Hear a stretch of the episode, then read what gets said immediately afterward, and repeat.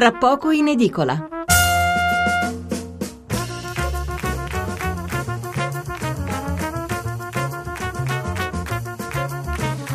Buonasera da Stefano Mensurati e benvenuti a Tra poco in edicola, la rassegna stampa di Radio 1 che vi anticipa le prime pagine dei giornali di domattina.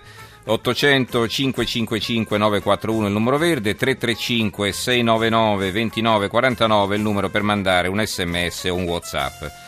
L'apertura più gettonata è quella che ruota attorno al viaggio di Renzi negli Stati Uniti. Poche ore fa, lo sapete, ne abbiamo parlato anche ieri sera, ha visitato la fabbrica della Chrysler a Detroit, accompagnato da Sergio Marchionne, e naturalmente si è tornati a parlare di riforme.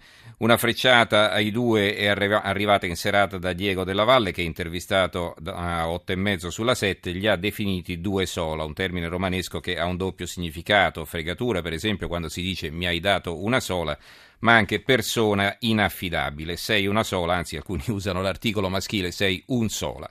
Ecco, dopo questa piccola lezione di semantica dialettale, rapidamente gli altri temi che tratteremo nel corso della nostra puntata. Torneremo sulla lotta all'ISIS, la novità di oggi è la decisione della Gran Bretagna di partecipare ai bombardamenti e poi parleremo di telefonia mobile perché ci sono due novità.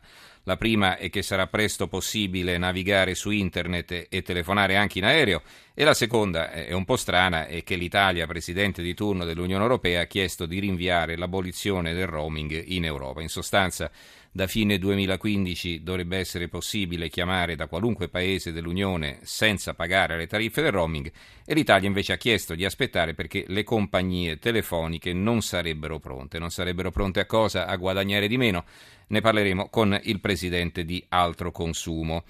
E poi dopo l'una con il vice direttore della Gazzetta dello Sport commenteremo due fatti che compaiono anche sulle prime pagine dei quotidiani non sportivi, l'interrogatorio di quattro ore di Carolina Kostner, chiamata a testimoniare sul doping del marito Alex Schwarzer, e la decisione di Barbara Berlusconi e di Tohir di rinunciare alla costruzione di un nuovo stadio per le squadre milanesi. E poi avremo al telefono con noi una ragazza che sta percorrendo l'Italia a piedi dalla Sicilia al Piemonte e tra le tante curiosità c'è pure che viaggia senza soldi. E per finire con il direttore della Nuova di Venezia e con il principe Carlo Giovanelli parleremo del matrimonio di George Clooney che si celebrerà lunedì, ma gli invitati sono già arrivati quasi tutti e Venezia è assai incuriosita o forse no, ce lo faremo spiegare intorno all'una e un quarto. Prima di incominciare con Renzi, però, apriamo con eh, l'ISIS, così eh, possiamo far parlare subito Marco Varvello, il nostro corrispondente Rai da Londra. Buonasera Marco. Buonasera, eccomi. Allora, leggo qualche titolo. Eh, la Gazzetta del Mezzogiorno, nelle truppe del Cariffo arruolati 3.000 europei, terrorismo, Londra, sì ai raid, Spagna, 9 arresti. Un momento soltanto perché ho qui i titoli della politica. Ecco. Eh, il secolo XIX, c'è un articolo, riporto un articolo di fondo, cari musulmani, potete davvero dissociarvi dai crimini dell'ISIS. Il foglio, tabula rasa in nome di Allah, tombe, chiese, libri, statue, tesori cristiani, pagani, ebraici, sufri, yazidi.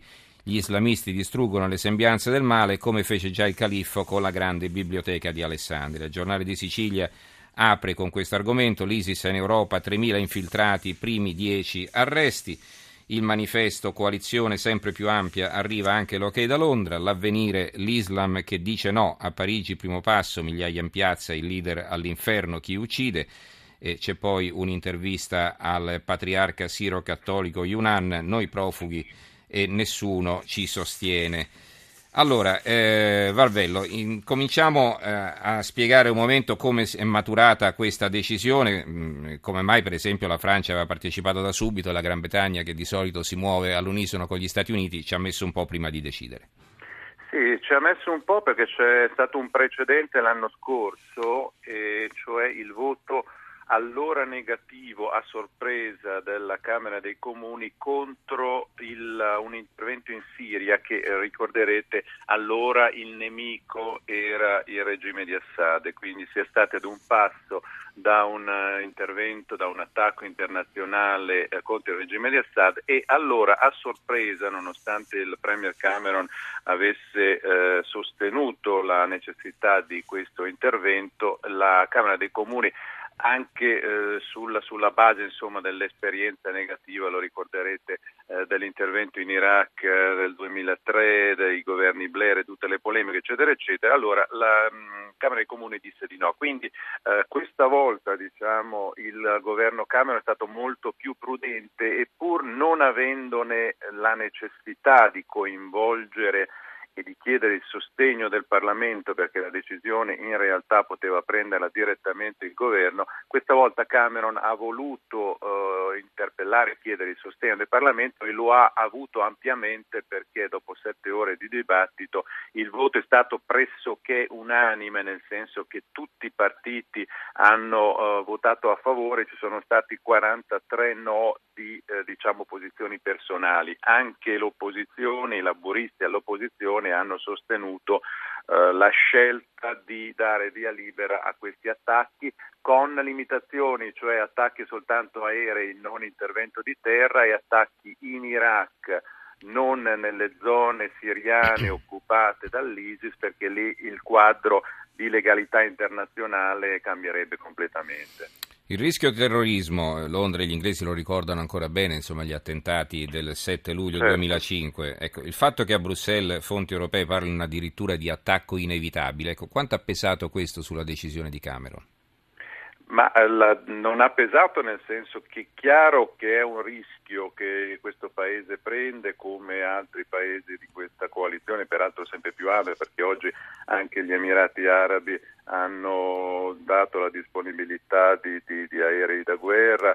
E eh, quindi è chiaro che la Gran Bretagna come è stato negli ultimi eh, anni con gli interventi insomma, in Afghanistan, Iraq eccetera eccetera è abbastanza in prima linea ed è un incrocio di situazioni a rischio perché c'è il rischio terrorismo qui in, in Gran Bretagna come è stato con le bombe in metropolitana a Londra nel 2005, c'è tutto lo scenario dei jihadisti britannici e eh, si stima, è chiaro che non ci sono eh, de- delle cifre mh, eh, che, che, possano essere ufficiali, ma si stima che almeno 500 eh, giovani, eh, non soltanto di origine araba o pakistana come era in passato, nati in Gran Bretagna, ma anche molti convertiti all'Islam, siano andati in questi ultimi tre anni in, come fanno in Siria, eh, con eh, motivazioni e con organizzazioni tra virgolette umanitarie e poi diciamo che sconfinano per